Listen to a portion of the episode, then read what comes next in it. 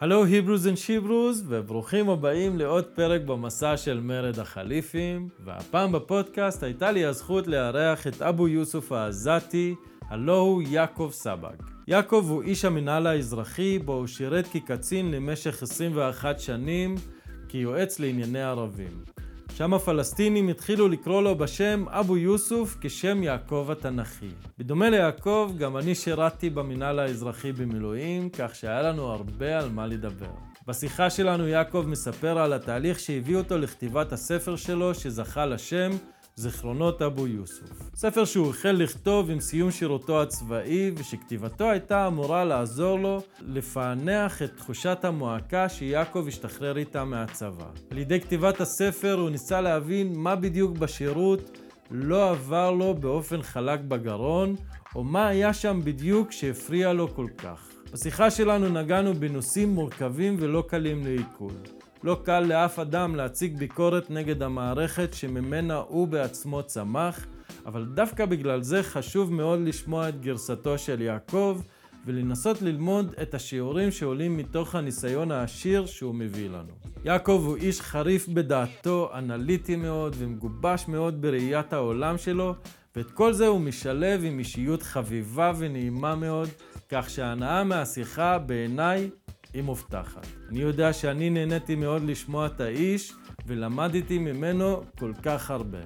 אז גבירותיי ורבותיי, ללא עוד הקדמות מיותרות, בבקשה קבלו את אבו יוסוף שמביא לנו את הזיכרונות שלו עם המסקנות שעולות מהן בצורה ברורה, חדה וישירה מאוד. קבלו בבקשה את האמת, כל האמת ושום דבר חוץ מהאמת של אבו יוסוף. קישורים לפרק תמצאו בתגובה הראשונה, וכמובן, אם אתם מוצאים ערך בפרק, אשמח שתשתפו אותי בתגובות, בלייקים, ככה זה יעזור לי לנצח את האלגוריתם של יוטיוב. ואם אתם מרגישים נדיבים במיוחד, אז אני אשמח שתפיצו את הלינק למי שאתם חושבים שזה יהיה רלוונטי עבורו.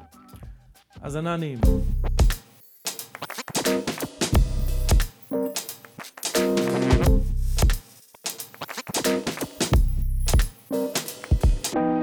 אני גר בעופרה, איך אומרים, חבל שאני לא יכול להראות לך את הנוף, אה, אבל אה, אני נמצא עם אחד, יש לי בבית אה, מצד אחד נוף מדהים ויפה, מצד שני נוף מאוד כואב. ספר לי למה זה כואב, בוא, בוא נתחיל בזה. פה מה, ממזרח לנו נמצאת עמונה שנחרבה, וממערב זה שדה קוצים כרגע, שעליו היו שמונה מתוך תשעה בתים שגם נהרסו בהוראה של אה, בג"ץ, אה, ועד עכשיו זה נשאר ככה בשוממותו. אז אה, איך אומרים? אז פה אני נמצא ממוקם בין שני זירות הרס. א', אני, אני, בסיורים שאני עשיתי בשומרון ובגוש, זה תמיד מקומות יפהפיים, דווקא לא מזמן יצא לי, יצא לי להיות uh, בהר ארבל, ואצל השומרונים גם, uh, uh, לא, לא הר ארבל, איך, איך קוראים לו? ההר של השומרונים, הר גריזים. אה, תצפתנו מעל, אה, מעל שכם ו, ובדקנו כן. את המרפסת של המדינה ועשינו ככה סיור עם אה, אלעד בן אחדות החבר שלי. פשוט מהמם, מי שלא ביקר כן. שם זה באמת מקומות מאוד יפהפיים. ושמעתי את הסיפורים שלך. סליחה? הוא יפהפה ומצד שני כמו שאמרתי הוא קצת כואב, אבל זה מה יש. כן, ובדיוק אה, באתי להגיד שאתה האורח השני שלי בפודקאסט ש... שהגיע מפינוי אה, עמונה, היה אצלי בחור בשם פיני באומל שהוא יצא מאוד טראומטי מה... מהחוויה הזאת, הוא היה נער ימני ש... שחווה את הפינוי האלים שהשוטרים עשו שם והוא יצא מזה קצת פוסט טראומטי וזה שינה לו את החיים מהקצה לקצה הסיפור הזה. לא, הפינוי אה. האלים היה ב, לא בפינוי האחרון, אלא ב, לפני זה ולפני, מתי זה היה? באיזה שנה? 2005. 2005, כן, אני מדבר על ההתנתקות של 2005.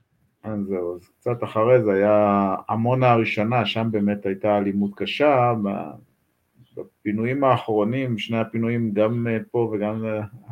האלימות התבטאה בזה שהרסו מקומות סתם ללא שום מטרה, שום תועלת לאף אחד, ואתה עד עכשיו, אני מסתכל פשוט כל יום למזרח המערבה ורואה את האיוולת, ואני אומר, טוב, אז מי הרוויח מכל הסיפור הזה? זהו, אני... אני, זה, זה הסיבה גם שלשמה התכנסנו, אני כאילו מנסה להבין את, ה, את הסכסוך הזה, אתה יודע, אנחנו חיים במדינת ישראל, זה המדינה שעשירה בכל טוב, מכל טוב העולם, הכי כיף שיכול להיות האנשים האלה, ויש בטח לא מעט אנשים שקמים כל בוקר ומנסים איך לחשוב איך אפשר לחיות במדינה הזאת בכבוד, באהבה, בשמחה, בשלום, או לחתור לשלום, אה, ועדיין יש דברים כמו באמת כל, ה, כל הגוש, כל עניין האדמות, שהמדינה או ההתייחסות הרשמית, לפחות שלי, מתוך אה, אה, שנותיי הצנועות במדינה הזאת, שמתייחסת לזה כמו מקרה שאין להם מושג מה לעשות עם זה, אין להם מושג איך להתייחס לזה, זה תופס אותם כזה מאוד בהפתעה, וזה נתון ממש לגחמות של בית משפט או של פוליטיקאים, או אף אחד לא, לא יודע באמת מה, מה לעשות עם, ה, עם האזור הזה, יש כזה אנרגיה של לנסות לשמר את הסטטוס קוו שהוא כנראה לא, לא ישים, או משהו שם לא, לא עובד. אני צודק אני... בתחושה שלי? אני, יותר משאתה צודק, אני, ת, ת, תן לי ככה ל, ל, לתת איזשהו פתיח אישי, אנחנו עוד uh, קצת יותר משבוע אנחנו נציין 56 שנה לקרב שמעט מאוד אנשים שמעו עליו, אה, זה נקרא קרב ראסל אש. אה, היה, זה לפי הלוח העברי, זה יהיה ביום ראשון, לא הקרוב, אלא ביום ראשון שאחריו. אה, ולפי הלוח הלועזי זה בשמיני ליולי, אז יש עוד קצת זמן. אמ, חודש אחרי אה, מלחמת ששת הימים. כמו שאמרתי, מעט מאוד אנשים שמעו על הקרב הזה, אבל למעשה אפשר לומר שזה הקרב שפתח את מלחמת ההתשה. אמ, בקרב הזה, זה קרב ש... שפשוט כשלושה וחצי שבועות אחרי שמלחמת אה, ששת הימים הסתיימה, כוח קומנדו מצרי נכנס וניסה לחצות את התעלה ולהקים איזשהו ראש גשר, וכוחות ישראליים תקפו אותו, אה, ואז, כמו שאמרתי, בשמיני ליולי או בל' תמוז, אה, ל' סיוון, סליחה, בלוח העברי, פשוט המצרים אה, בהפתעה הפציצו את הכוחות הישראלים שהתרכזו סביב אותו כוח מצרי באזור הזה שנקרא ראס אל אש. אה, בקרב הזה נהרגו חמישה אנשים, אחד מהם זה אבא שלי, זיכרונו לברכה. ו... יצא לנו, אנחנו הכרנו את הסיפור הזה ממש אה, רק לפני 16 אה, שנים, בשנת ה-40 אה, לפטירתו, כי לפני זה פשוט לא היה לנו יותר מדי פרטים, אבל שנת ה-40 ככה, איכשהו נציג, חייל, חיילים שהיו, שירתו עם אבא שלי בפלוגה, חברו אלינו וככה קצת שמענו קצת יותר פרטים על הסיפור. הם סיפרו לנו ש... במלחמת ששת הימים הם פשוט דהרו בסיני, ראו סביבם בעיקר נעליים של חיילים מצרים שברחו, וכל התחושה הכללית הייתה שמצרים חטפה כזאת מכה שאין סיכוי שהם הולכים להתאושש מזה אה, הרבה מאוד שנים, אה, עוד הרבה מאוד שנים. אה, ופתאום חודש בדיוק אחרי שמלחמת ששת הימים אה, מסתיימת, האירוע הזה שבאמת יכול היה להסתיים עם הרבה יותר הרוגים, מה שהמפקד של, של אבי זיכרונו לברכה שקיבל את עיטור המופת על חלקו בקרב הזה, סיפר, אומר שמה שהציל את האנשים זה שהאזור הזה היה כולו אזור של ביצות, פגזים פשוט נתקעו באדמה, אחרת היה שם טבח נוראי כי לחיילים שם לא היה כלום, זה כמו עכשיו התקרית האחרונה בסיני שהחיילים ישבו שם עם איזה ציליה אה, זה פחות או יותר מה שהיה לחיילים שלנו שם באזור הזה, כי אף אחד לא חשב שהולך לקרות משהו. אה, וכאילו, כשאתה מנסה להבין מה, מאיפה, זה, מאיפה זה מגיע, אז אתה, אתה מבין שהמצרים אה, פתאום, אחרי שבמלחמת ששת הימים ישראל לא יודעת מה לעשות עם מה שהיא קיבלה, אז המצרים, אה, ומנסה, ומנסה להתחנן, בואו נעשה שלום, אני אתן לכם בחזרה את הכל. אה, המצרים אומרים, אם ישראל מתחננת, כנראה שהיא חלשה. אה, זה בעצם התפיסה של זה שאתה, גם, גם אם אתה רוצה שלום, באמת באמת אתה לא יכול להשיג אותו כשאתה מפגין חולשה פה במרחב הזה.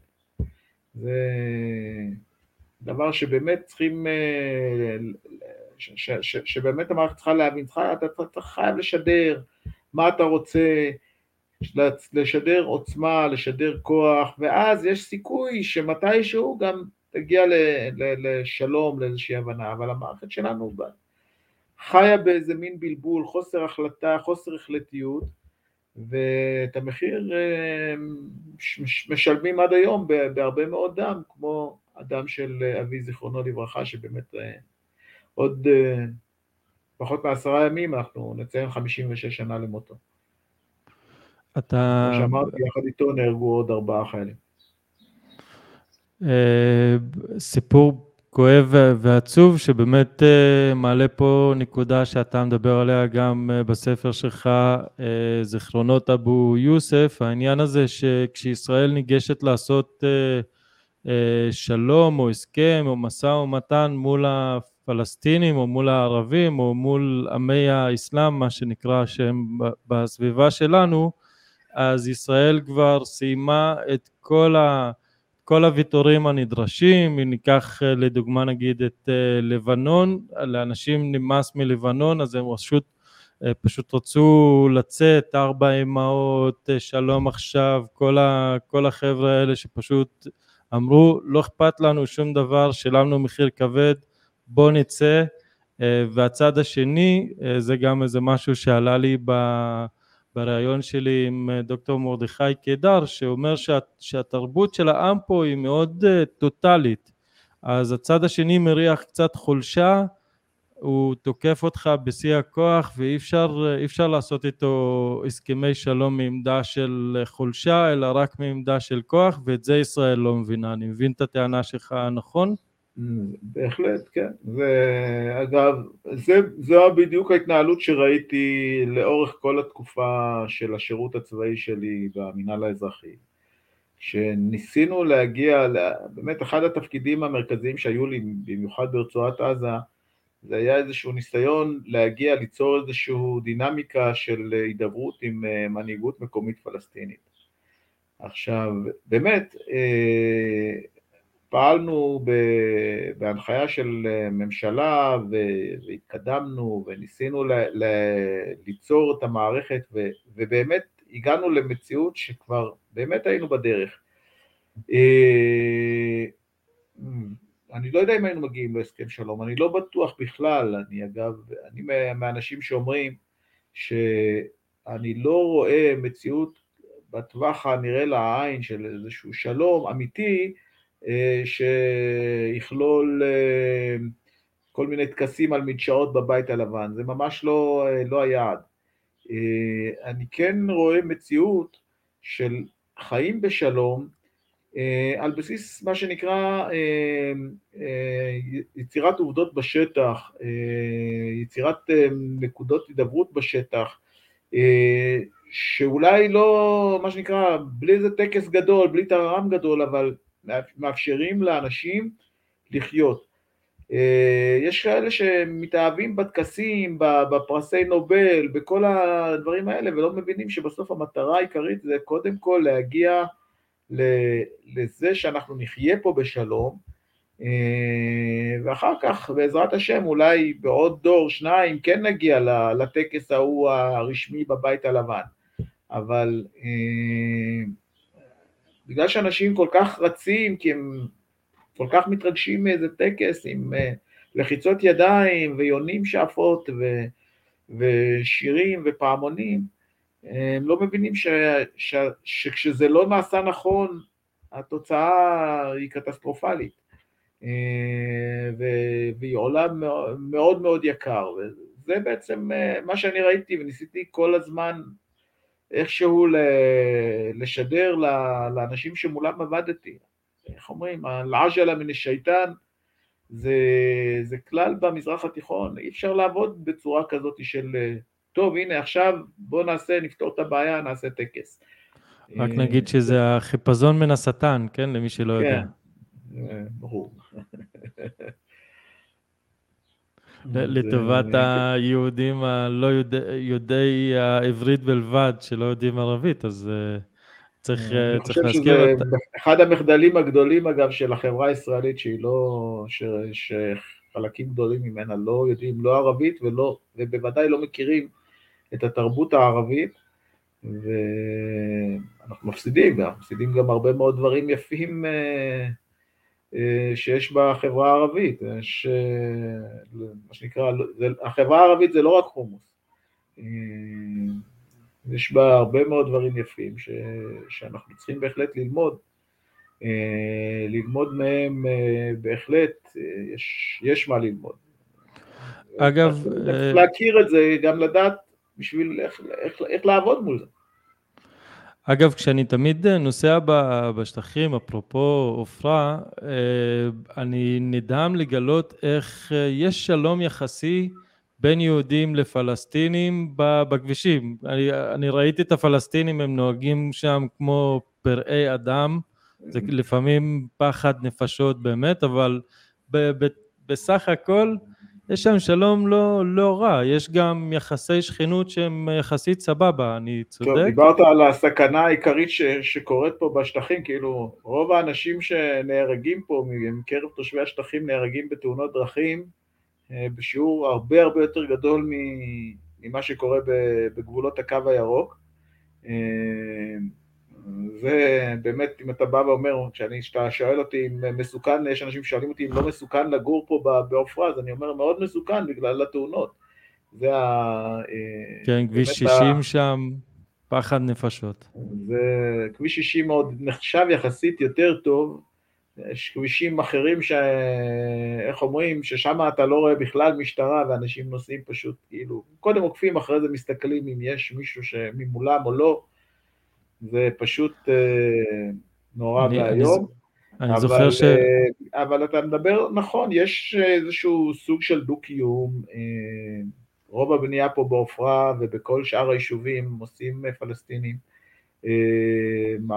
מערכות יחסים עסקיות, כלכליות, פועלות פה בצורה מאוד אינטנסיבית. אנשים חושבים ש... שזה רק כאילו, אנחנו כל היום עסוקים ב, במאבקים ומריבות ופיגועים, ולא, 99% מהאוכלוסייה, גם הערבית וגם היהודית, אה, למדו איכשהו לחיות במציאות הזאת. יש עדיין את, ה, את אלה שמנסים לשבור את זה, אה, ויש להם לא מעט הצלחות בתקופה האחרונה לצערי. אבל, אה, אבל בסוף אה, כשאתה בא ואתה מסתכל מה רוב האנשים רוצים, רוב האנשים רוצים לחיות, אה, להתפרנס. אנשים, כשאני מדבר עם אנשים שפועלים שעובדים פה בבנייה פה אצלי ביישוב, הם אומרים לי אני מעדיף לעבוד פה זה הרבה יותר קרוב לי, אני, זה, אני מקבל פה יחס מצוין, הכל טוב, מה אני צריך אה, לנסוע לאט שאני, זה, לעבור את המעבר, להגיע לישראל, לשלם uh, עבור uh, אישור, uh, כל מיני קומיסיונים, בגלל כל מיני uh, הסכמים מטופשים ש, שעשו עם ההסתדרות הפלסטינית, ש, שמי שמשלם את המחיר על ההסכמים הללו זה הפועלים הפלסטינים המסכנים. באמת, אה, אתה מבין שזה...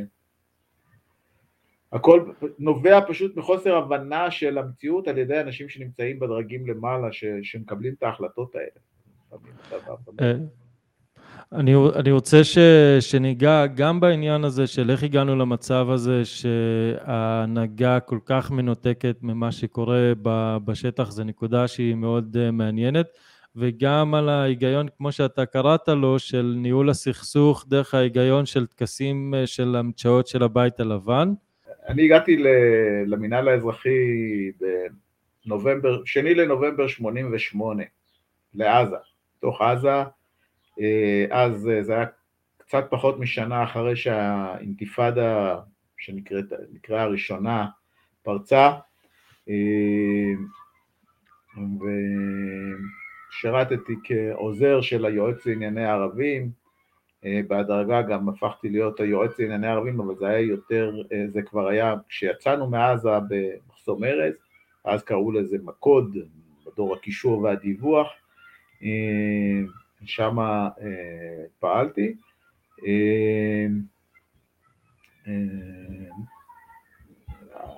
אה, אה, כמו שסיפרתי איתך, רמזתי קצת שאחד התפקידים העיקריים שהיו לי כשהיינו בתוך עזה זה היה לנסות לבנות איזשהו ערוץ הידברות מול ההנהגה המקומית של האוכלוסייה בעזה, זה למעשה, העבודה הזאת שעשינו הייתה הבסיס שאיתו, אה, ש, שממנו החלו השיחות בוועידת מדריד, אה, שהן היו שיחות, אה, כמו שאומרים, שלא הלכו לשום מקום, אבל זה בדיוק הייתה הכוונה, לא הייתה לנו כוונה ש, שזה יוביל למשהו כמו ליצור איזשהו בסיס לחיים בשטח שאפשר, מול מסגרת שאפשר לתפקד איתה. עכשיו, התחל, התחלתי להגיד שהגעתי בשני לנובמבר 88, אה, השבת הראשונה ש, שבה כבר הספקתי, ממש זה היה אה, כמה ימים אחר כך היה שבת, אני נשארתי בשבת ביחידה ופוגש את אנשי מחלקת ההסברה של המינהל האזרחי, זה היו אוכלוסייה, זה אנשים עזתים, בראשם היה עמד איזשהו שייח' אה, שאחיו אחר כך היה השייח הראשי של הרשות הפלסטינית כשהיא קמה. אה, התחלנו לדבר, אה, כשהוא שואל אותי איך קוראים לך, אז אמרתי, אני יעקב. יעקב, אם אתה יעקב אז אתה אבו יוסוף. ומאז נדבק בי הכינוי ונשמר, ואיך אומרים, ככה הכירו אותי בעזה, כש...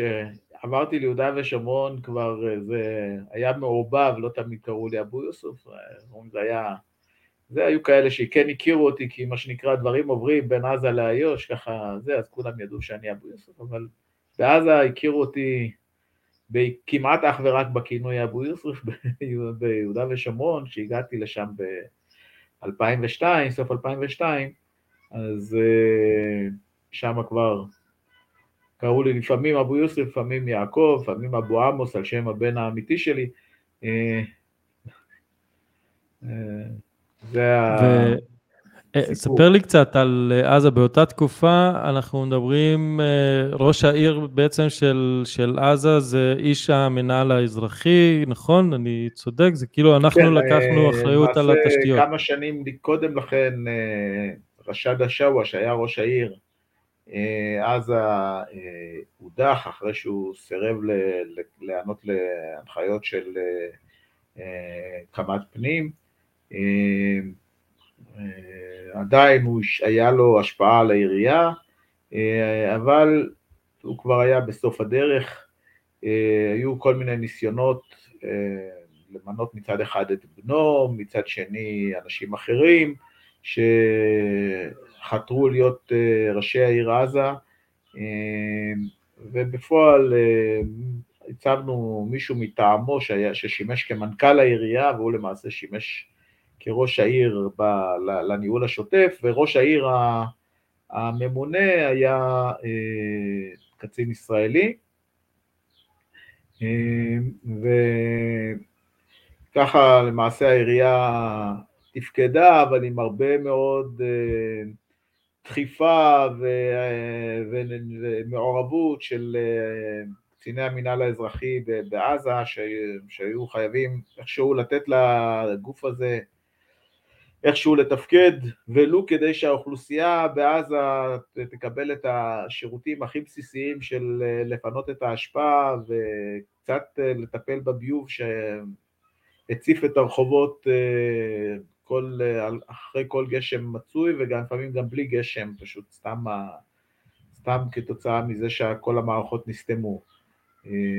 אחת, אחת הבעיות הקשות שניסינו ל, ל, להתמודד איתן זה הטענה המוצדקת של האנשים שהם לא מקבלים באמת שירותים ראויים לשמם. בהחלט זה, זה גם אחת הסיבות לבעייתיות. המדינה, המינהל האזרחי והממשל הצבאי בעזה חי במין תפיסה שאנחנו נמצאים פה על זמן שאול, בוא נשקיע כמה שפחות, נטפל בכמה שפחות בעיות, העיקר שנעביר את הזמן עד שמישהו ייקח את הפיקדון הזה מאיתנו ובא לציון גואל. עכשיו, זה עדיין לקח לא מעט שנים, אני, ש... אני מהרגע שהגעתי לעזה, שאמרתי זה היה נובמבר 88 עד הסכמי אוסטרו, זה היה, שסיימנו לפנות את עזה, זה היה מאי, מאי, יוני 94. אז זה רק שש שנים האלה. האמת היא שדווקא בשש השנים האלה כן כבר היה איזשהו ניסיון כן לשפר את החיים של האוכלוסייה, וכן אני יכול לציין, לייחס את זה בעיקר לראש המינהל האזרחי בתקופה הראשונה שהגעתי לשם, קראו לו אריה רמות שיפמן, שבאמת הבין שזה לא משנה מה, כמה זמן אנחנו הולכים להיות פה, אנחנו צריכים להשקיע כדי שלאנשים יהיה את המינימום, כדי לפחות שיזכרו אותנו טוב. אה, אם זה יביא שלום או לא יביא שלום, זו שאלה אחרת. הפתעת אותי כי אני שמעתי את העזתים לא פעם, לא את כל העזתים, אבל שמעתי טענות מהעזתים שאומרים שהלוואי שהיהודי יחזור לנהל פה את המדינה, את, ה, את הרצועה, כי אז לפחות היה לנו תשתיות והיה לנו אה, יחסית אה, שלום בכבוד. אה, מ-88 הרי מאז, מאז האינתיפאדה השנייה, סליחה אני מאז שהפלסטינים במיוחד בעזה בחרו את אפשרות ההתנגדות האלימה, המצב שלהם רק הלך והחמיר עם הזמן, לא? כאילו הם עכשיו... אתה מכיר, אתה מכיר את הביטוי של, של, של אותו אחד שאמר, חשבתי שהמצב לעולם לא יוכל להיות יותר גרוע והתבל, והתבדיתי. אז זה בערך, מה, זה בערך הסיטואציה, זאת אומרת, אה, זה לא ש... שנתנו לאוכלוסייה העזתית, למעט, כמו שאני אמר, אמרתי שוב, היה שני דברים שהם כן נעשו. אה, מתחילת שנות ה-70 יש פרויקט גדול שנקרא פרויקט שיקום הפליטים, שבו אה, מדינת ישראל מעודדת פליטים לקבל קרקעות בשכונות שנבנו אה, עבורם, לעזוב את מחנות הפליטים. פרויקט מאוד מאוד חשוב, הבעיה העיקרית שלו שהוא נעשה בלי, אה, בלי ראייה אסטרטגית, כלומר פותרים בעיה נקודתית אבל יצרנו בעצם מחנות פליטים עוד יותר גדולים, אה, כאילו אם תושבי מחנות הפליטים ח'אן יונס יצאו לשכונת אל-עמל, אה, שכונת אל-עמל נראתה בדיוק כמו מחנה הפליטים, הדבר היחידי שהיה שונה זה ששם היו בתים יפים, זה, אבל כל, ברגע שיצאת מהבית אז אז אין כלום, אין תשתיות, אין כבישים, אין ביוב, אין שום דבר. אה, אז זה, אה, זה לגבי הפרויקט הזה. וכמו שאמרתי, בשנים האחרונות, בשנתיים שלוש האחרונות של, של השהייה שלנו בעזה, כן מדינת ישראל התחילה להבין שהיא חייבת להשקיע כסף, זה היה תהליך מאוד ארוך, כי עד אז אה, באמת הכלל היה שהמינהל האזרחי ממומן אך ורק מכספי המיסים שהמינהל האזרחי גובה, אה, או יותר נכון נתחיל מזה שבשנים הראשונות המינהל האזרחי מומן בעיקר מכספי הנפט בסיני, אה, אחרי אה, הסכמי השלום עם מצרים, הסכמי קמפ דיוויד, שהנפט בסיני נמסר למצרים, אז המינהל האזרחי התחיל פשוט לגבות מיסים מהאוכלוסייה, אחת, זה היה כנראה אחת הסיבות העיקריות או זה של, להתפרצות של האינתיפאדה, כי האנשים באמת לא הבינו מה פתאום, אנחנו לא רגילים לשלם מיסים פה, רק לקבל.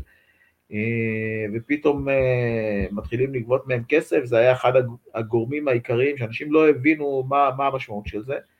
אה, ומצד שני, הקניות של העזתים בישראל לא חושבו לצורך המס. היום מדינת ישראל מעבירה לרשות הפלסטינאית מיליארדים כל שנה, וזה למעשה, משם למעשה עיקר התקציב של הרשות הפלסטינאית כיום, התקציב השוטף.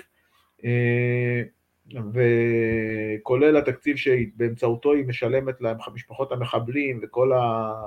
כל שאר הדברים האלה, השהידים וכולי. זה, זה, מטורף. כל הכסף. הזה של, של מה שהעזתים קנו בישראל לא נחשב, ורק בשל, בשלב מאוד מאוחר אה, הצלחנו להביא את האוצר להכרה שלפחות חלק מהכסף הזה צריך ל- ל- להיות מנותב לטובת תושבי רצועת עזה, ואז באמת התחלנו לשפר חלק גדול מהתשתיות, נפתח אגף חדש בבית חולים שיפא, אה, אה, נבנתה מרכזיית טלפון, עד אז לחכות לטלפון זה היה, לטלפון בעזה זה היה משהו שבלתי ניתן, לא עולה על הדעת, אי אפשר לקבל דבר כזה. אה, דברים אה, באמת אה, מאוד מאוד בסיסיים שפתאום התחלנו להשקיע בהם, אבל בשלב מאוד מאוד מאוחר לצערי הרב. וכמו שאמרתי, העזתים היו בטוחים שכשאנחנו עזבנו, העזתים היו בטוחים שלא יכול להיות יותר גרוע, והם התפלאו לגלות שאפשר, ועוד איך אפשר, ואחרי שהרשות, וכשהרשות הפלסטינאית נהייתה, אז הם אמרו, שוב, לא יכול להיות יותר גרוע, ואז הם קיבלו את החמאס, ואז הם פתאום מבינים שאפשר גם עוד יותר גרוע. ו... אני בתור, אני בתור צופה מהצד שלהם, אה, אתה יודע, זה, זה כל כך עצוב, שזה הדינמיקה כבר של השיח בכלל, בונה את זה שזה... יתחיל ממצב גרוע ולאט לאט רק ילך וידרדר. אין סוף טוב לסיפור הזה, ומ-2006, מאז שחמאס באמת השתלטה על הרצועה והתחילה להתחרות באמת על כמה עם שאר הגורמים הלוחמים, הג'יהאד האיסלאמי, ועדות ההתנגדות, הפת"ח, מי יהיה יותר ניצי, מי יילחם יותר חזק בישראל. אה, המצב שלהם רק הלך והידרדר, ואני כזה שואל את עצמי, מה, מתי יקום מישהו שיבוא יגיד, טוב חבר'ה, אתם יודעים מה? הלך, לא, לא הולך לנו ב, בענייני מלחמה, בוא, בוא ננסה איכשהו כן לחיות בשלום, כי פעם פלסטינים עזתים בנו פה את כל הבתים בישראל, הסתובבו פה, היו יכולים להיכנס עם הרכבים שלהם, וזה גם נקודה מעניינת שאתה בכלל מעלה את הקשר לאינתיפאדה הראשונה, שזה כאילו מרד אה, מיסים פחות או יותר היה, כי המצב לא שלהם היה, היה כל כך טוב. מיסים, אבל זה היה בהחלט אחד הגורמים שעמדו ברקע של, אה, של האינתיפאדה הראשונה, אה, שפשוט המגזר העסקי פתאום, שהיה בסיס כוח שאיתו מדינת ישראל עבדה, פשוט אה, איבד את האמון במדינת ישראל ונתן את התמיכה המוחלטת שלה, שלו למה שקרה. הדבר העיקרי שגרם לדעתי לאינתיפאדה זה היה אותה עסקת אה, ג'יבריל הכושלת, שבמסגרתה שחררנו אה, למעלה מאלף מחבלים לתוך השטח, והם אלה שיצרו את כל התשתית הארגונית שאפשרה לאינתיפאדה להתפתח מאיזושהי הפגנה מקומית למשהו הרבה הרבה יותר גדול. זה... ואתה באותן... אתה באותן שנים היית מסתובב חופשי בעיר עזה, ברחובות, כאילו איך, איך זה עבד באמת? אנשים, אה, חיילים בוא, במדים הלכו שם? אה, השינוי למעשה אנחנו מתחילים לראות אה, החל מתחילת שנות ה-80, כאילו עד תחילת שנות ה-80 להיכנס לעזה, להסתובב בעזה זה היה דבר של יום-יום, השוק, השווקים בעזה היו השווקים העיקריים של אה, תושבי הדרום, אה, דגים, ירקות, אה, מרפאות שיניים, מוסכים, הכל, זה היה, כמעט כולם הלכו לשם. בהדרגה בתחילת שנות ה-80 אנחנו כבר רואים את פיגועי הסכינים שמתחילים, את אנשי הג'יהאד האיסלאמי, שאז עדיין עוד לא קראו להם ככה, הם מתחילים לפעול בשטח בהשראת המהפכה האסלאמית באיראן,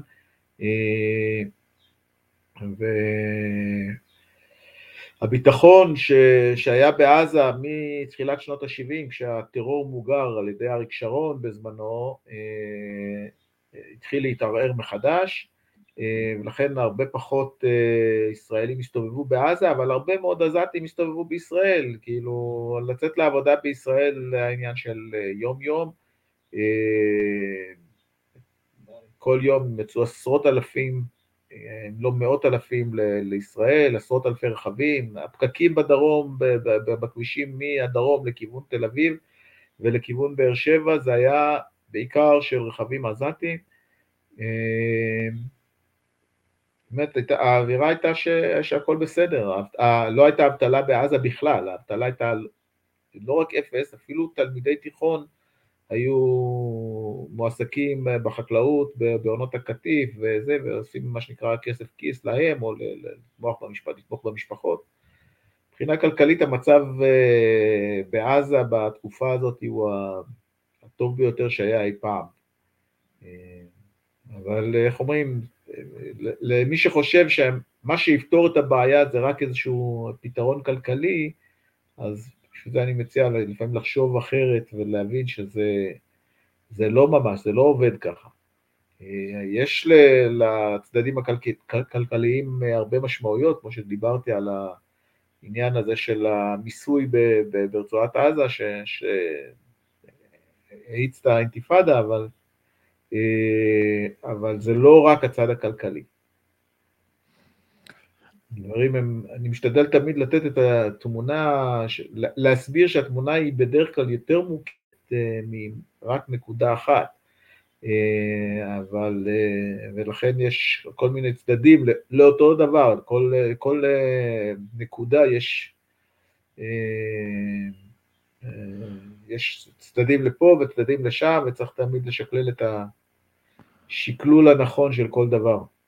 נכון, ואז אה, הבעיה שבאמת הדינמיקה מובילה לכל מיני מקומות שהם גם הרבה פעמים, אה, הם פשוט לא, לא רציונליים. אני שומע, גם אתה אומר לי, בני נוער עזתים שעובדים פה בקטיף, זה מצב שהם יכולים לדמיין עליו היום, זאת אומרת, הם, אני זוכר, דיברתי עם איש עסקים עזתי, הוא אומר לי, שמע, באים אליי אנשים, ענקיים, אה, שתי מטר על גובה על מטר רוחב, אומר לי בבקשה תן לי לעבוד אצלך מבוקר עד ערב, תן לי 20 שקל, זה, זה המצב שלהם היום, יש להם אבטלה של איזה 55 אחוז, 60 אחוז.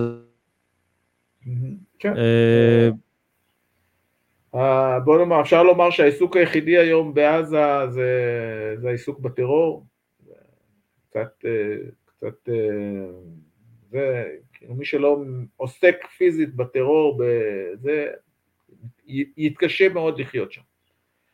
אה, אגב, גם אלה שכן זוכים לצאת לישראל נאלצים לשלם חלק גדול ממה שהם מקבלים כמיסים לרשות, לחמאס, לכל מיני גורמים נוספים, כדי שתהיה להם את האפשרות ואת הזכות לצאת לעבוד בישראל, זה, זה לא פשוט בכלל.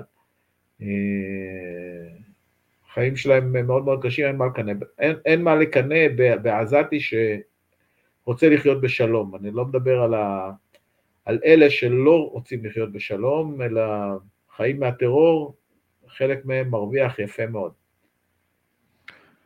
אז uh, באמת uh, בוא, בוא נדבר קצת uh, מהניסיון שלך, מה, מה הרגשת בתור מי שהיה בשטח שלא עובד טוב אה, והיית רוצה לראות שיהיה, שיהיה אחרת, איך ה, אולי המערכת הביטחונית, איך, איך הגענו עד הלום? כאילו, מה, מה לא עובד לנו? אז אני התחלתי ל, ל, ל, לציין את זה ככה בנקודה, אני טיפה ארחיב.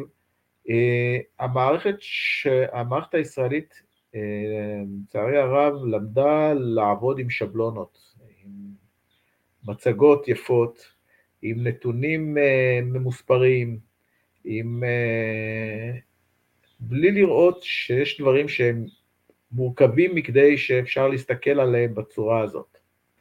אה, בלי להבין שאנחנו מתעסקים פה באנשים, בלי להבין ש... שיש תהליכים שצריכים את הזמן שלהם.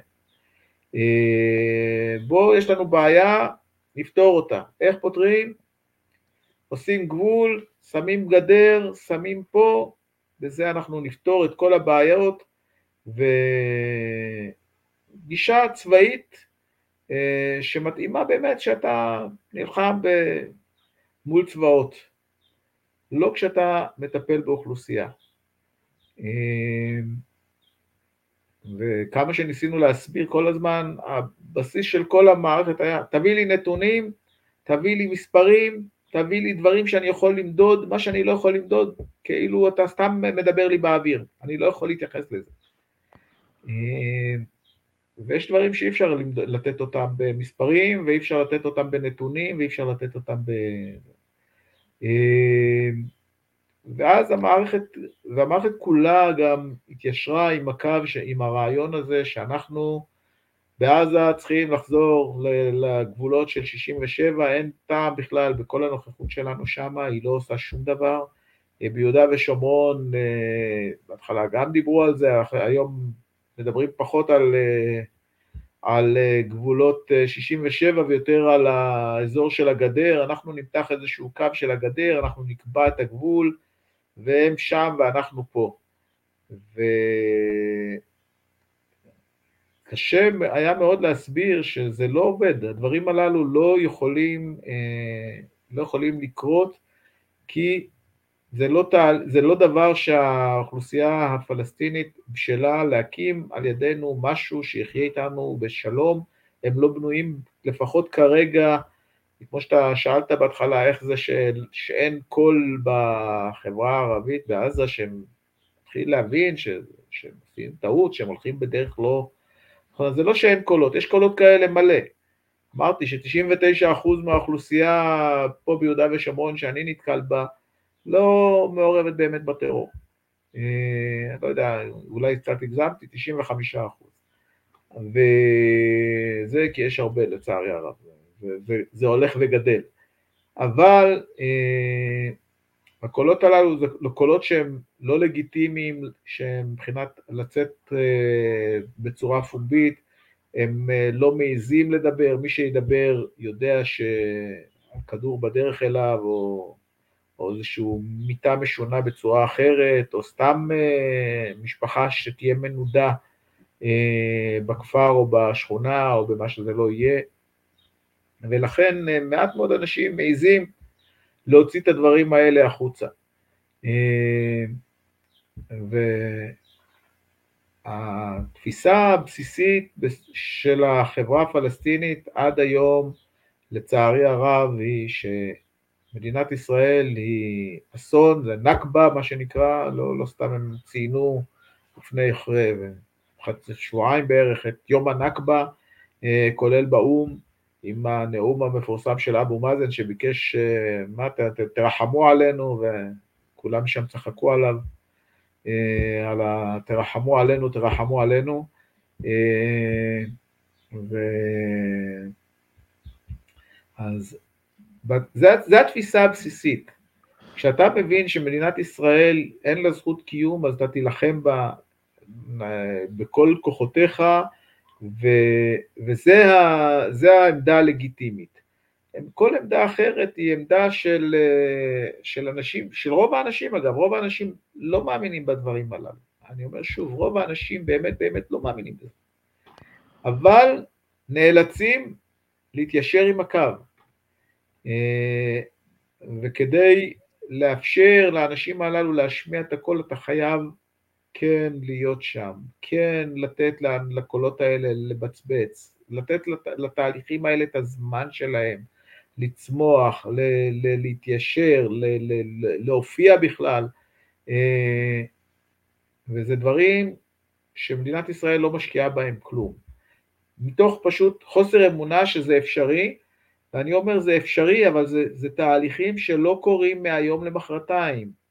ואנשים אומרים, טוב, אז בואו נפתור, אם, אם זה לא קורה מהיום למחרתיים, אז בואו נפתור את הבעיה הזאת עכשיו, נעשה, כמו שאמרתי, נחזור, נעשה התנתקות בעזה, נעשה, אז דיברו על התכנסות ביהודה ושומרון, היום כבר לא מדברים על זה, אבל התוכניות נמצאות עדיין במגירה ל, לרגע שזה, ש, שיהיה איזושהי קונסטל, קונסטלציה שתאפשר את זה, והמערכת הצבאית שלנו, זה, זה התפיסה שלה. אה, אני שמעתי ממש על אנשים. שהיו בכנסים של, קצינים בכירים ששומעים פשוט את ההרצאות האלה, שהמכשול המרכזי, העומס העיקרי של צה"ל לביטחון זה ההתיישבות היהודית פה ביהודה ושומרון. עכשיו כל אדם שקצת מכיר את השטח ואת המציאות מבין שלולא ההתיישבות אה, היהודית ביהודה ושומרון, אה, היום שום מטוס בנתב"ג לא היה טס. אה, ושלא לדבר על זה שכביש 6 היה מזמן אה, אה, תקוע ומשמש כפיל לבן, ואף אחד לא היה, לא היה נוסע בו. והיינו צריכים ב- עוד ביצורים ועוד התבצרויות.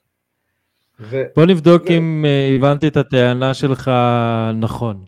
הטענה שלך, יש בעצם פה שתי טענות. אחת, שמי שמכתיב את הקצב של הניהול של, ה, של הסכסוך הזה, הוא הגישה הביטחונית, הצבא, אנשי המצגות, כמו שקראת להם, שבאים עם תוכניות, אבל ההיגיון שלהם, הוא, וזו הטענה השנייה, הוא היגיון של לצמצם את החיכוך. זאת אומרת, אם אתה צבא, ויש לך ציר אה, כביש שממנו באים מפגעים או לא יודע, כל מיני דברים כאלה, אז אתה למשך כמה שנים בנית גדרות, סגרת כבישים, עשית הכל כדי להוריד לעצמך את הוואג'ה ראס, כמו שאומרים, את הכאב ראש הזה שמגיע מכל מיני מקומות, אה, וזה פשוט לא, לא עובד, כי אתה, אתה ניגש לנושא של ניהול הסכסוך מגישה של לצמצם חיכוך ולהוריד לעצמך אה, תכלס את המפגש הישיר עם האוכלוסייה ולנסות באמת אה, לבנות קשרים ולא לבנות גדרות. הבנתי אותך נכון? המערכת הצבאית רוצה דווקא לבנות את הגדרות או לא את הגשרים. אה, זה בעצם הבעיה העיקרית, כאילו, הם רוצים לבנות את הגדרות. כן, זה מה שאמרתי. כן, זה, כי אתה אמרת לבנות קשרים ולא לבנות גדרות, אז הם רוצים דווקא לבנות את הגדרות. 아, כן, לא, זה, המע... לא, זה התפיסה של המערכת הצבאית. הבנתי הפוך כמובן. כן, כן. אה, זה, ה, זה התפיסה של המערכת הצבאית, או ברובה הגדול, כאילו אם הייתי בא ואומר, הממסד הצבאי, זה התפיסה שמולה ניסיתי להתמודד במשך שנות השירות שלי, להבהיר שזה לא נכון. אני, אני יודע שכבר יש סדקים אה, אצל חלק ניכר מהקצונה, אבל זה, אבל זה עדיין לא הרוב, וזה עדיין לא העמדה הבסיסית של המערכות שקובעות את, התוכ, את תוכניות העבודה של צה"ל. לצערי הרב. אוקיי, okay, אז בוא, בוא באמת אה, נדבר על הספר שלך, איך הגעת לכתוב את אה, זיכרונות אבו יוסף ומה עלה לך משם, מה, אה, מה, מה יצא לך בתהליך? בסופו של דבר, כשאני סיימתי את השירות הצבאי שלי בסוף שנת 2009,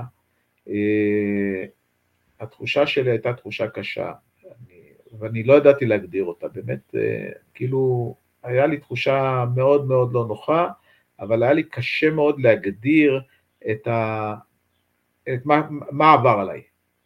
ואני אמרתי, יש לי שתי אפשרויות. אפשרות אחת זה שאני הולך עכשיו לאיזשהו פסיכיאטר, פסיכולוג, יושב אצלו בקליניקה, אשלם לו 400 שקל לשעה, לא יודע כמה, אין לי מושג, וזה יכול להיות שאפילו יותר, ואולי אני אשתחרר קצת, אני ארגיש קצת יותר טוב, אבל תכלס לא יקרה מזה שום דבר.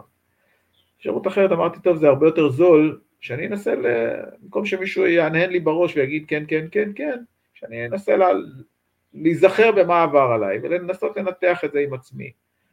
ופשוט התחלתי לכתוב פשוט את הסיפור של מה עבר עליי, שלב אחר שלב, השתדלתי, יש לי ברוך השם זיכרון טוב, אה, והשתדלתי ממש מהזיכרון לכתוב מה עבר עליי. כדי לנסות להבין למה התחושה שלך קשה, או שידעת למה כן, קשה לך? כן, בעיקר כדי לנסות להבין מאיפה, מאיפה זה בא, מה, מה הציק לי. זאת אומרת, מעבר לזה שהציק לי הסיפור של ההתנתקות ואיך הצבא נכשל כל כך בלבנון ובעזה, שזה כבר, זה, זה, זה כבר ישב, ידעתי ש, שיש בעיה, ש, שהצבא מוביל מדיניות כזאת, זה ידעתי כבר, אבל מה מעבר לזה, בתפיסה הכוללת, הרי שירתתי בעזה במציאות שבה לא הבנתי למה הפריע לי כל כך זה שהמציאות הזאת שכולם אמרו דוניה על אכלוס, כאילו זה היה בערבית עיראקית. העולם שלנו פה מסתיים, אנחנו עוזבים פה, אנחנו למזוודות. אה, למה זה הפריע לי כל כך? אה, למה כל ההתנהלות שלנו מול הרשות הפלסטינאית, השיתוף פעולה שלנו עם השחיתות שלה, למה זה הפריע לי? למה, למה זה מציק לי? כאילו, מה אכפת לי? זה שם. אה, ולקח לי זמן להבין שכל הדברים הללו ש, שאני ראיתי מול העיניים שלי, שהמערכת הצבאית פשוט שיתפה איתם פעולה, ולא רק שיתפה עיניים, אלא גם הייתה חלק מרכזי ממנה, אה, ודחפה אליה, אה, הבנתי שזה מין תפיסה ש... שאף אחד לא מנסה, לא ניסה לערער עליה, למעט פה ושם אני בקטעים קטנים, פה ושם, כשאני דיברתי בפורומים סגורים על זה, ש... זה שאנחנו מעודדים את השחיתות של הרשות הפלסטינאית, אנחנו נשלם על זה מחיר יקר, כי בסופו של דבר אנחנו נתפסים כמי שנותן את החסות. וכל המערכת הזאת שאנחנו כביכול בונים עליה את, את הדו-קיום מול האוכלוסייה הפלסטינאית, המערכת הזאת תקרוס לנו ואנחנו נשלם על זה את המחיר. כמו שאכן קרה, אני הזהרתי, מזה, הזהרתי מה, מהדבר הזה מזמן. אה, ו, וכאילו, וניסיתי להבין, למה לא הצלחתי להסביר את זה, איפה, איפה אני עומד, למה אני, אני מעלה טענות, באמת טענות כל כך הגיוניות, ואני לא מצליח להסביר למערכת את הדברים הכל כך אה, בסיסיים, שאני באמת הכל היה עם מסמכים ועובדות ונתונים ו... ו... ושכל ישר, קצת, מה שנקרא טיפה, אה, זה, למה כולם מתיישרים לפי הקו העקום הזה שאני, שאני רואה מול העיניים? ולא רק שמתיישרים, גם לוקחים את הדוחות שלי, פתאום אני מבין שלוקחים, שמה שעשו זה שלקחו את הדוחות שלי, שאני מסביר מה קורה, ו... משתמשים בהם כדי להציג למה הקו של המערכת הוא נכון. איך אומרים? אני מנסה להסביר בניירות העמדה שלי ובסקירות השוטפות שלי איפה אנחנו עושים דברים לא נכונים, ו, ולוקחים את הדברים שלי ועושים מהם כאילו איזשהו צידוק למה שקורה. יש לזה פתגם בערבית. אה, בכל טס, בתקול לי אחל בו. כאילו, אני אומר לך, זה טייש, ואתה אומר לי, תחלוב אותו. נכון, זה בדיוק. אני ישבתי עם אנשים חכמים, מוכשרים, הגיוניים, ואתה, כאילו, דוגמה מאוד מאוד בסיסית, אחרי שחמאס השתלטה על, על עזה, אז כל המערכת, אבו מאזן מינה אז את אה, סלאם פיאד לראש הממשלה, וכל המערכת מתגייסת לאפשר לו להקים אה, את מדינת פלסטין ביהודה ושומרון, ואני אומר, אבל אתם מבינים שמה, שמאחורי הדבר הזה, מה שיקרה זה שהחמאס תשתלט גם על יהודה ושומרון. אה, מה אתם עושים? כאילו, איפה, איפה המחשבה, איפה ההיגיון? אבל מצד אחד אני נותן נתונים שהם נכונים, בסופו של דבר סלאם פיאד אכן עשה, אכן עבד, בנה את התשתית למדינת, למדינת פלסטין. אז כולם נורא מתלהבים מהעובדה שהוא בונה את מדינת פלסטין ביהודה ושומרון, ולא מבינים שה, שהשורה התחתונה זה שהמדינת פלסטין הזאת תהיה עוד חמאסטן הפעם ביהודה ושומרון. ו... כאילו, אתה יכול לקחת את אותו נתון, רק פשוט תתייחס לשורה התחתונה, ואנשים לקחו את השורה התחתונה של הדוחות שאני כותב, שבאמת הוא עובד קשה ונכון, ו... אבל איך אומרים, לא בהכרח מה שהוא עושה משרת את האינטרס הישראלי.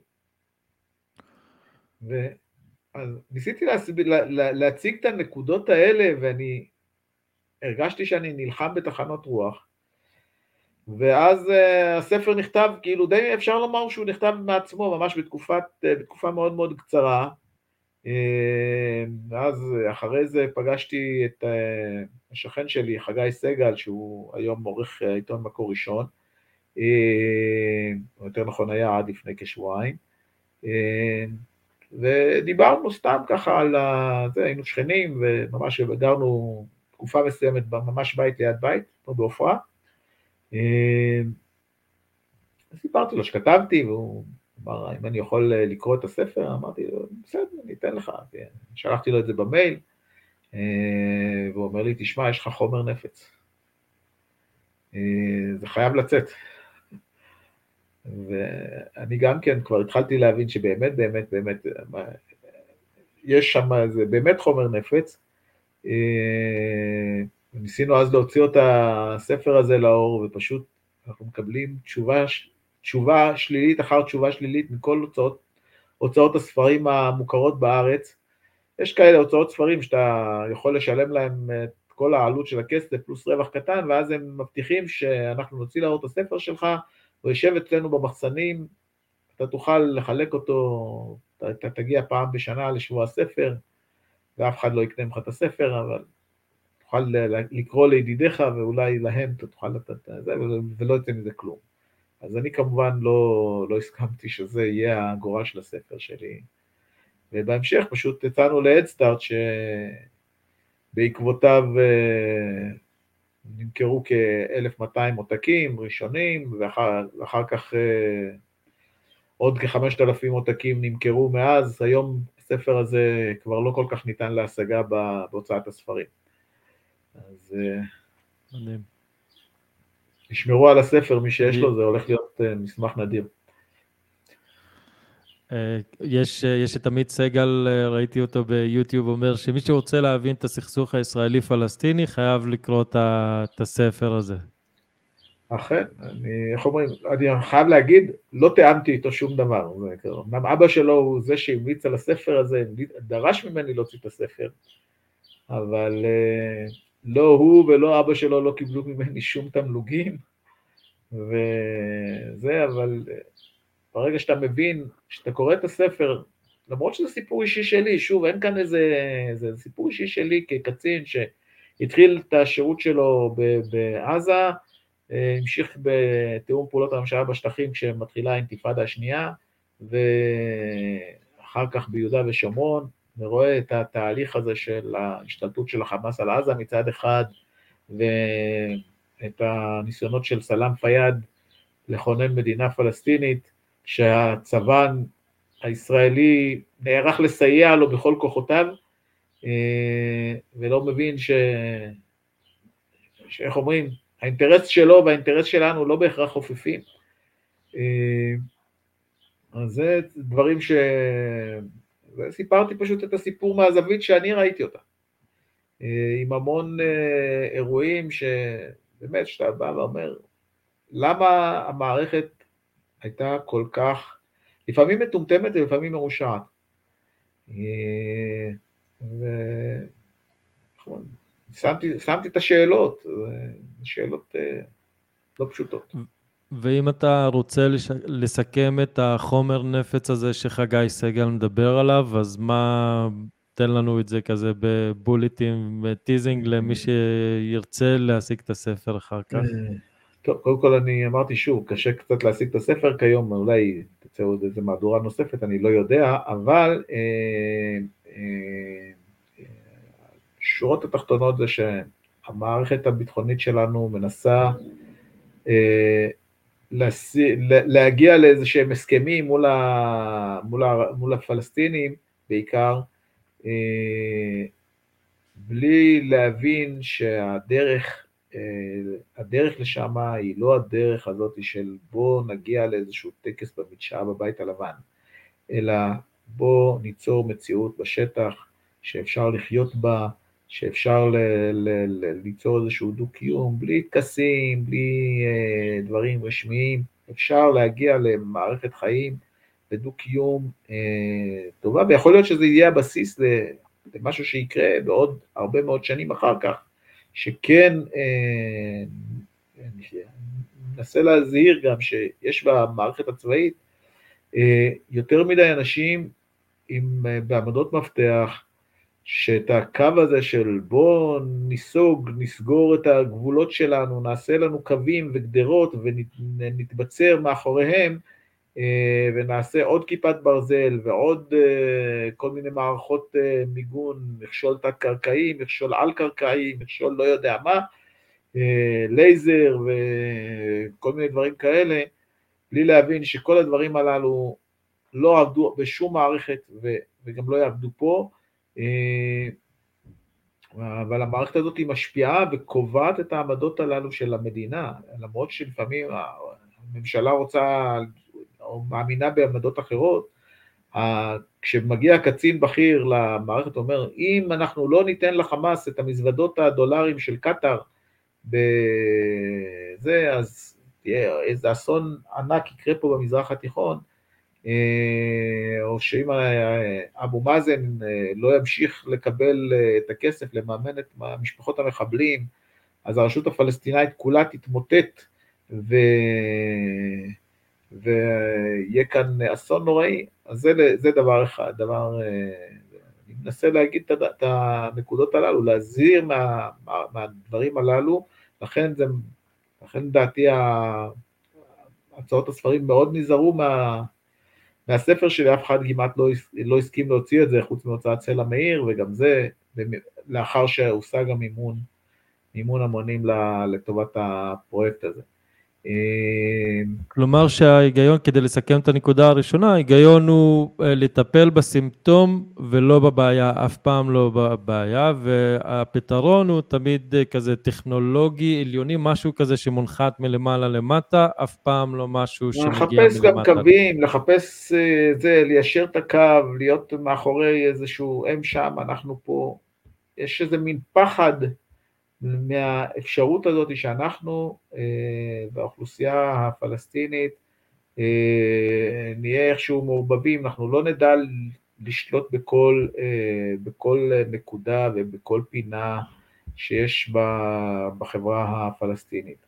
זה מין איזשהו חשש כזה של המערכות שאיתם אנחנו עובדים.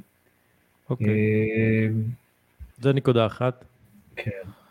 אה, נקודה שנייה, כמו שאמרתי, זה שכדי להשיג שלום אנחנו לא יכולים לשדר חולשה, אנחנו צריכים לשדר עוצמה, אנחנו צריכים להיות במציאות כזאת שאנחנו לא, לא אנחנו אלה שבאים לבקש את השלום מה, מהאוכלוסייה הערבית.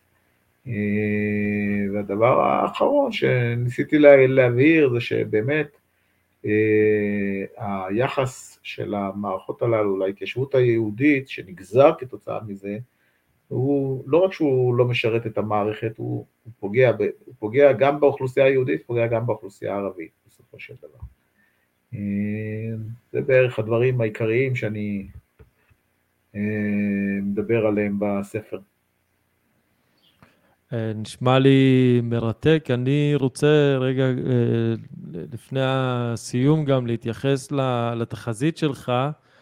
אה, לגבי זה שסלאם פיאד הקים אה, פה את אה, מדינת פלסטין ביהודה ושומרון ושחמאס הולכת להשתלט עליה, כי זו נקודה מאוד מעניינת, אני רוצה שנתעכב עליה קצת, כי מהצד שלי בתור בן אדם אידיוט שלא מגיע באמת, אני לא מומחה לשום דבר ושום כלום, מרגיש לי שהדינמיקה פה היא לשמר את הסכסוך, זאת אומרת, אה, יש איזו שכבת אליטה שהיא מקורבת לשלטון אה, של אבו מאזן, שהם נהנים מאוד מ- מלהיות פשוט אה, מנהיגים ולא לעשות שום דבר. הם מצד אחד מקבלים הרבה כסף מהאיחוד האירופאי, מהאמריקאים, על זה שהם משחקים על הטיקט של המסכנים תחת כיבוש. מצד שני, את כל העבודה השחורה ישראל עושה בשבילם, היא גובה בשבילם מיסים, דבר שמשניא את העם על ישראל, אז מבחינתם הם בסבבה, בטוב והם מדושנים, וזה קצת מסוכן בתור, כאילו בתור צופה מהצד, במיוחד שזו מדינה דיקטטורית שנשלטת על ידי בן אדם אחד שלא היה שם בחירות מאז 2005 ושהוא זקן שמעשן שכבר כנראה מתישהו יעזוב אותנו ואז יהיה לנו גם משבר מנהיגותי לכל, לכל הדבר הזה. אה, טוב, קודם כל אה, תיקון, אה, סלאם פיאד לא הקים עדיין את מדינת פלסטין, אבל הוא בהחלט בנה תוכנית כזאת. והוא אפילו היה אמור, ניסה לגייס סיוע בינלאומי לטובת התוכנית הגדולה שלו. הוא ביקש איזשהו סכום, נדמה לי 12 או 14 מיליארד דולר, ופתאום מצא שהעולם מוכן לתת לו גם 25 מיליארד דולר. כלומר, אפילו מעבר למה שהוא חלם, בעידוד ובתמיכה של מדינת ישראל, שבאמת נתנה לו את כל הגב והגיבוי. עכשיו, הסיבה ש... סלאם פיאד באמת התחיל ליישם חלק מהתוכנית הזאת, והיא עכשיו, היא עדיין ממשיכה להיות איזשהו בבסיס תוכניות העבודה של ממשלת הרשות. ההבדל היה שסלאם פיאד היה מה שנקרא, אפשר להגיד, גנב קטן, כאילו, רוב המוחלט של הכסף הוא הזרים למימוש התוכנית שלו. אם לקח משהו, זה היה מה שנקרא בקטנה של הקטנה של הקטנה. ואנשים באמת התפעלו, סוף סוף יש מנהיג פלסטיני שלא גונב כסף, זה, או לפחות לא גונב את רוב הכסף. בהמשך, סלאם פיאד פוטר והוחלף בראשי ממשלות שהם יותר מזוהים עם הפתח, סלאם פיאד הוא לא איש פתח, ו... וש... ופתאום מצד אחד התוכנית ממשיכה, מצד שני יש הרבה יותר גנבות של כסף, אז הרבה מאוד מהכסף נעלם בדרך ובצינורות, אבל התוכנית ממשיכה להתיישם, ואיך אומרים, מישהו שכח לעדכן את המערכת הצבאית שלנו, רק רגע, סלאם פיאד כבר לא, והרשות הפלסטינאית באמת באמת מזמן לא רלוונטית, הדבר היחידי שמחזיק אותה כיום זה הכסף שמדינת ישראל גובה עבורה, שחלקו הוא כסף שאכן לפי ההסכמים היה אמור להיות אצלה, וחלק אחר זה כסף שפשוט הרשות הפלסטינאית יודעת לרמות, להגיש מה שנקרא חשבוניות פיקטיביות על דברים שכביכול יובאו לרשות, שטחי הרשות הפלסטינאית, בפועל הם יובאו לישראל, עם כל מיני עסקאות של עולם תחתון, שהמערכת, שהמערכת אפילו מתעלמת מקיומם, למרות שהיא יודעת טוב מאוד על דבר קיומם, ופשוט אנשים לא רוצים, לא רוצים להתמודד עם הנקודה הזאת, כי הם מבינים שאם יהיה פחות כסף לרשות הפלסטינאית, הרשות הפלסטינאית, כמו שהיא כיום, תקרוס. מה זאת אומרת הרשות הפלסטינאית כיום תקרוס? כי פשוט חלק גדול מהכסף מוזרם למשפחות של שהידים, למשפחות של אסירים, למשפחות של פעילי פת"ח, לאנשי מנגנונים שלא עושים שום דבר חוץ מלקבל משכורת, והתפקיד העיקרי שלהם זה לתמוך בהמשך הקיום של הרשות הפלסטינאית כמו שהיא. הם לא נלחמים בטרור, ודאי, ודאי לא בתקופה האחרונה, פה ושם עשו מה שנקרא, איך אומרים, קולות של שטיח כזה, של, של, של, של כן עושים משהו, אבל היום אפילו ההצגה הזאת היא לא קיימת. ו... אבל העובדה שמדינת ישראל היא היום המקור שבעצם מזין את כל הטרור שמופעל נגדנו, אגב, שים, שים לב שהיום רוב הפיגועים ביהודה ושומרון לא מבוצעים על ידי אנשי חמאס, אלא דווקא על ידי אנשי פת"ח ופעילי מנגנונים. נכון. ומדינת ישראל מממנת את, את כל האבסורד הזה. ו, ואף אחד לא אומר, רק רגע, זה לא הגיוני. כאילו יש מערכת צבאית שהיא כל כך שבלונית, היא לא חושבת, היא לא אומרת, רק רגע, מה זה משרת אותנו? עכשיו, מצד שני, האם חמאס יכולה להשתלט על יהודה ושומרון? היא יכולה להשתלט על יהודה ושומרון די בקלות, גם כיום, אלא שלרוע מזלה מדינת ישראל נמצאת פה בשטח. ולכן הם לא מעיזים לעשות את המהלך הזה. ברגע שמדינת ישראל יוצאת מהמשוואה, זה יקרה הרבה יותר מהר ממה שזה קרה בעזה. כן, אגב, באוניברסיטת א-נג'אח, שזה תמיד אה, אינדיקציה, הבחירות למועצות הסטודנטים, שם אה, חמאס ניצחה עכשיו, שזה כזה סמוך באוניברסיטת א-נג'אח לא היו בחירות בחמש השנים האחרונות, אה, בכוונה, מכיוון שידעו שחמאס הייתה מנצחת גם קודם, וזה היה נגמר בסכסוכים. אבל ברור שחמאס ביהודה ושומרון אה, מבחינה פוליטית היא היום מקבלת הרבה יותר תמיכה מאשר הרשות הפלסטינית, הרשות הפלסטינית פשוט לא רלוונטית לאזרח, אה, היא רלוונטית לקצת עסקנים שמקבלים כסף, זה הכל, מעבר לזה שום דבר. אה, אבל זה לא, זה לא המבחן, המבחן הוא הכוח הצבאי, היכולת להתמודד מול החמאס, מנגנונים פשוט היום לא רלוונטיים, במידה, במידה ובאמת ישראל לא הייתה כאן בשטח, אה, התקרית של אה, פעילי הפת"ח שהושלכו מהגגות הייתה חוזרת על עצמה פי עשר בזמן הרבה יותר קצר. אגב, אני גם מעלה השערה שגם תוכנית ההתנתקות מעזה בזמנו נועדה כדי לבנות איזושהי הנהגה אה, מקומית שתשתף פעולה עם השלטון הישראלי, אה, אז לדעתי מי שהיה הכי מחובר לכל אותו פורום חווה זה היה מוחמד דחלן, אה, זה מה שאנשים, לפחות אני אומר שוב, זה לפי מה שאני שמעתי מהאנשים של ערפאת, הם אמרו כל התוכנית הזאת של, ההתנתקות, של היציאה מעזה, מיועדת לבנות את דחלן כמנהיג הבא של העם הפלסטיני, הוא אמור היה להשתלט על עזה, ומשם אחר כך להשתלט גם על כלל, כלל הרשות הפלסטינאית. כל התוכנית הזאת היא קרסה בתוך שניות כי חמאס בסופו של דבר השתלט על עזה. ואגב, זה בדיוק מה שיכול לקרות במידה וישראל עכשיו מחליטה מחר בבוקר שהיא מיישרת קו סביב הגדר, סביב ה... ואני בטוח שרוב, שרוב האנשים במערכת הצבאית שלנו יודעים את זה. ועדיין יש כאלה שמאמינים שזה הפתרון. אנחנו נסתדר עם החמאס. חיים אה, באיזושהי אשליה כזאת. ויש עכשיו, אני לא מאמין שאני אומר את זה, כי אני בדרך כלל פוליטיקה לא מדבר פה בפודקאסט, אבל זה פשוט אה, מעניין אותי. יש ממשלת ימין עכשיו, אה, מה היית מייעץ לה נגיד מול עזה, מול הרשות? איך, איך היית מתחיל לשנות את הדינמיקה שלא מובילה לשום מקום, מובילה למקום שאנחנו לא רוצים להיות בו? קודם כל, איך אומרים,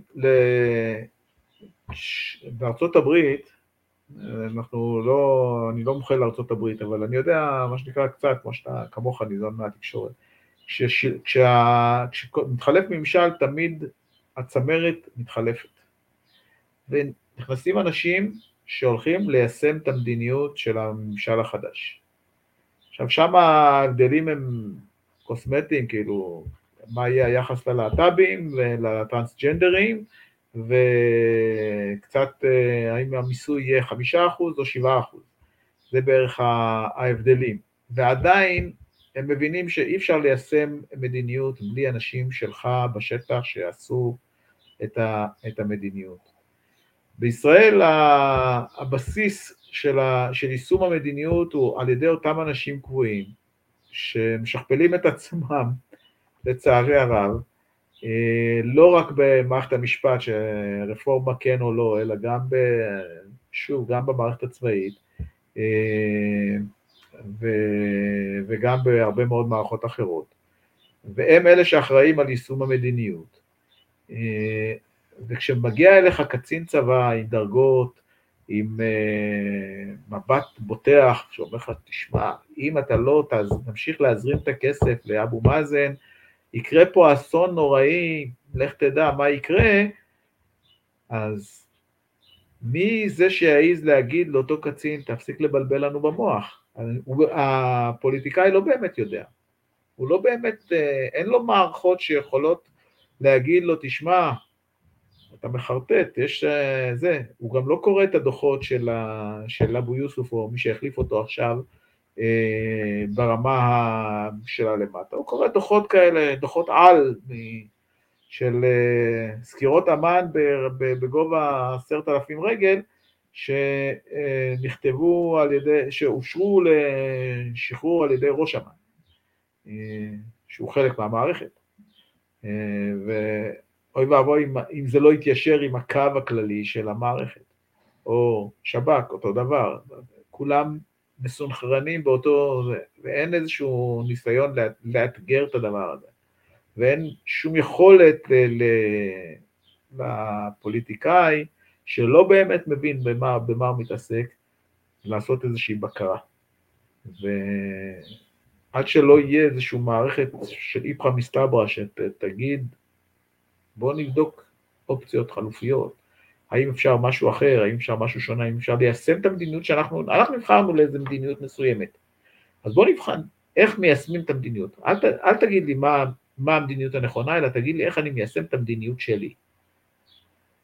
אה, חושב שכל עוד זה לא יקרה, אז לצערי הרב אה, אנחנו נמשיך לדשדש באותו, באותה ביצה והמציאות תמשיך לטפוח על פנינו. זה בעצם ה... זה העניין הזה שכל עוד אין לך מערכת שמבקרת מבחוץ את גורמי הביטחון, שגם הרבה מהם עובדים במחשכים והם הופכים להיות uh, אוטוריטה. שנייה, יש פה מישהו שמפעיל איזה מסור חשמלי, לפחות אני אסגור את החלון, אני לא יכול לעצור את זה, אבל... כן.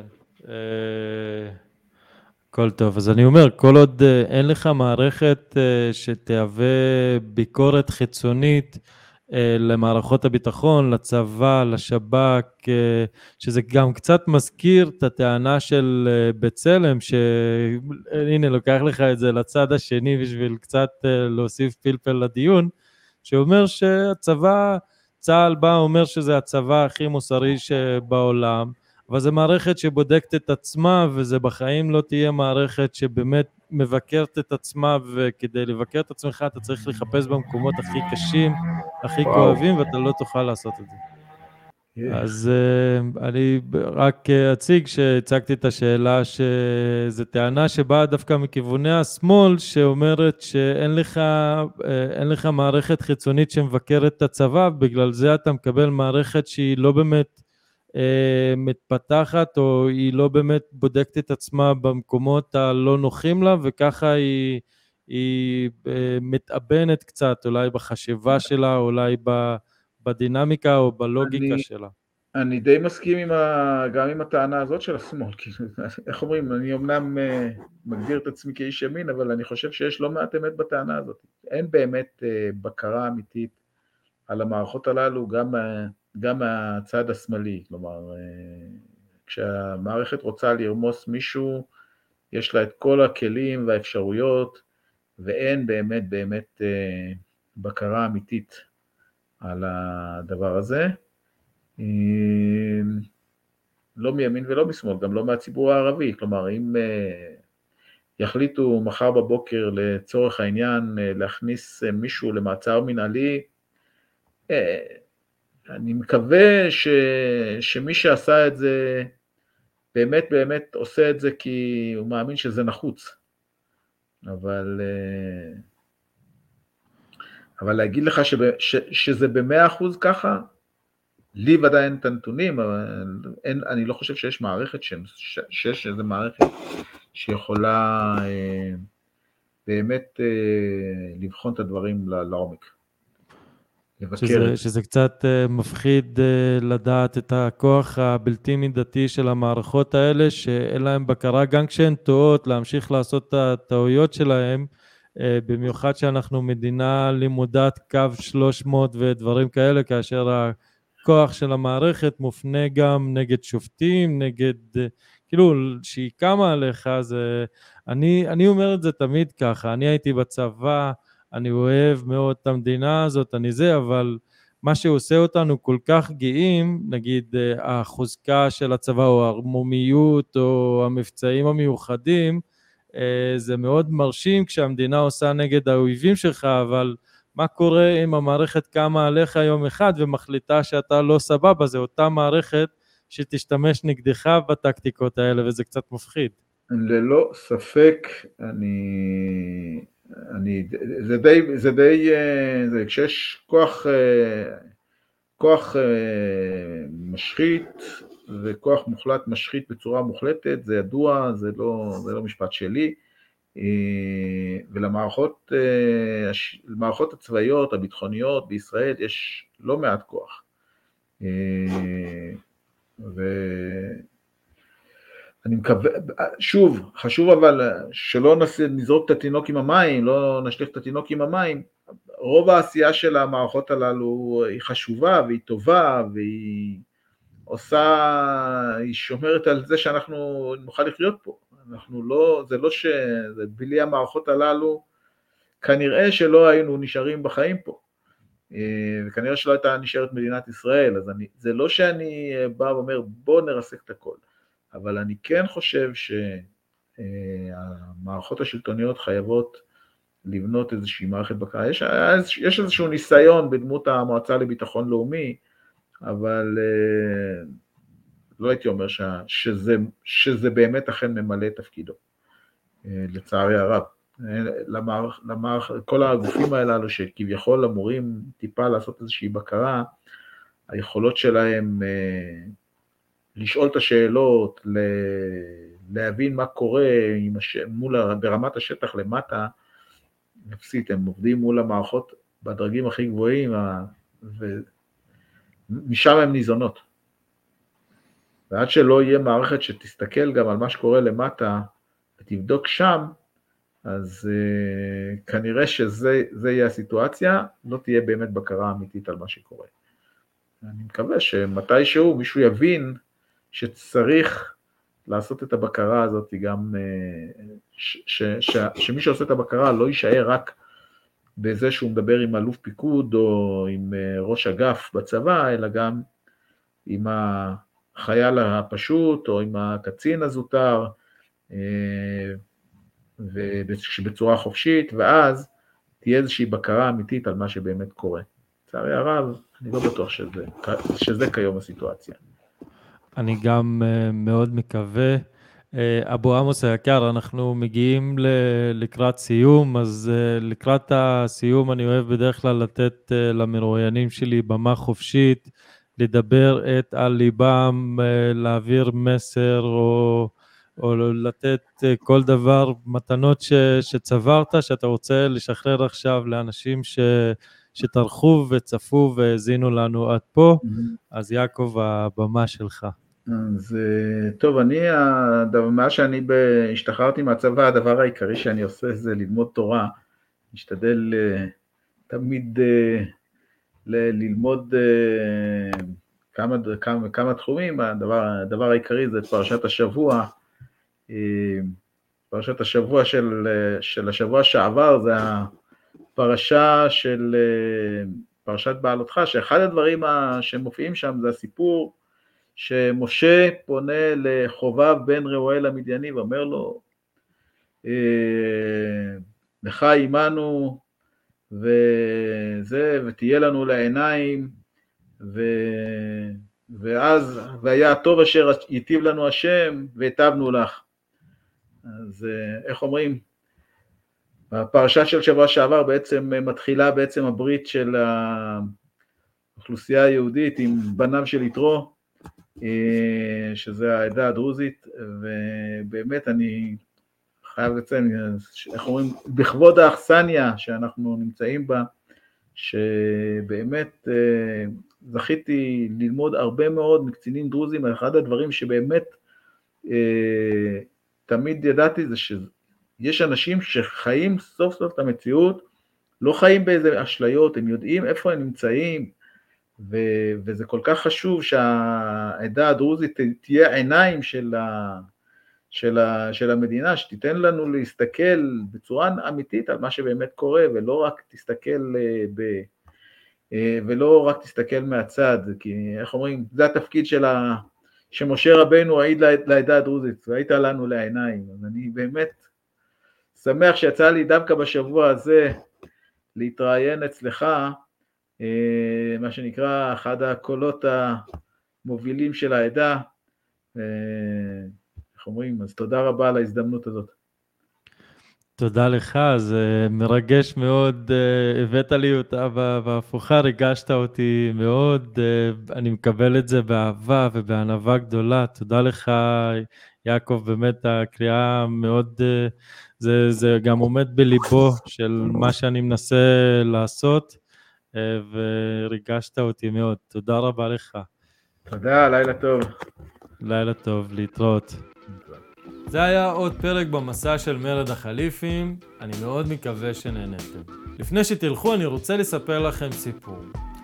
אבל לפני הסיפור, אני רוצה להגיד תודה ענקית לשותף הנהדר שלי אייל חלבי על עבודת ההפקה המדהימה שהוא עושה למרד החליפים. לא יכולתי לבקש שותף יותר טוב למסע הזה, ושום דבר מזה לא יכל לקרות בלי העזרה שלך. תודה אייל. ועכשיו לסיפור שהבטחתי לכם. אני רוצה שתדמיינו יחד איתי שיעור היסטוריה שיקרה עוד 50 שנה מהיום. בשיעור ההיסטוריה הדמיוני שלנו יש מרצה שמסביר לסטודנטים על תקופת הימים שלנו בזמן הזה. באיזה מילים לדעתכם היה בוחר המרצה העתידי הזה כדי לתאר את מה שקורה לנו היום? או במילים אחרות, באיזה מילים הייתם אתם משתמשים ואיך הייתם מתארים את רוח התקופה שלנו אם הייתם חייבים להשתמש רק בשפה מדעית נקייה. איזה עולם היה משתקף מתוך התיאור הזה? איך ייראה העולם שלנו בעיניכם בלי החיבור הרגשי הכרוך בזה שאנחנו חלק מאותו העולם? תרגיל המחשבתי הזה מעלה בי המון שאלות. ברור הרי שיהיה בלתי אפשרי לנווט העתיד ושההיסטוריה לא מתפתחת בצורה ליניארית, עקבית וסדירה. אבל אני מוצא את עצמי מרותק מהשאלה הזאת מאז שהתחלתי את הפודקאסט. שאלה שגם הפכה להיות לנושא המרכזי בספר שלי, בו אני מנסה לדמיין איזה עולם יהיה לנו בעתיד. למשל, תנסו לחשוב על יום אחד שבו נקום לעולם שבו הטכנולוגיה שלנו פשוט לא תעבוד. לא חשמל, לא אינטרנט, לא כלי תחבורה. איך היינו אז מסתגלים למצב החדש? איזה עולם אנחנו מורישים לילדים ולנכדים שלנו ואיזה אחריות יש לנו האנשים הקטנים בתוך הדבר הזה. אלה הם סוג הדברים שאני אוהב לדמיין, לחשוב ולדבר עליהם בפודקאסט. עבורי זה משחק כיפי שהייתי רוצה להשאיר לכם כחומר למחשבה. אז אם אתם אוהבים את מה שאתם שומעים, או אם אתם לא אוהבים, למעשה, במיוחד אם אתם לא אוהבים את מה שאתם שומעים, ספרו לי. תכתבו לי בהודעות או תשאירו בתגובות את דעתכם, זה תמיד כיף לשמוע את הפידבק שלכם. כמובן, אם אתם מוצאים ערך בתוכן, תשתפו את הפודקאסט עם חברים, זאת באמת הדרך הכי טובה לתמוך בעשייה שלי. וזאת כמובן המחמאה הכי גדולה שאתם גם יכולים לתת לי. מעבר לזה, אם אתם רוצים לתרום, מעבר לשיתוף הרגיל, אז יש הרבה דרכים לעשות את זה. תוכלו להמליץ לחברים שלכם על הקייטרינג שלי. קייטרינג אום חליפה. חפשו אותנו בגוגל, אנחנו מעניקים שירותי קייטרינג של אוכל דרוזי כשר לאירועים פרטיים ועסקיים מכל הסוגים. שווה הצצה, יש שם המון אוכל טעים וסיפור של אימא אחת, אימא שלי, שמהווה עבורי השראה גדולה. המודל שלי של אישה חזקה ואמיצה. אימא, אני אוהב אותך, תודה על הכל. וכמובן, הדרך הכי ישירה היא פשוט לתרום ישירות לחשבון הפייבוקס שלי. קישור נמצא בתיאור של הפרק. זהו חברים, עד כאן המסע של המרד להפעם, נתראה בפעם הבאה.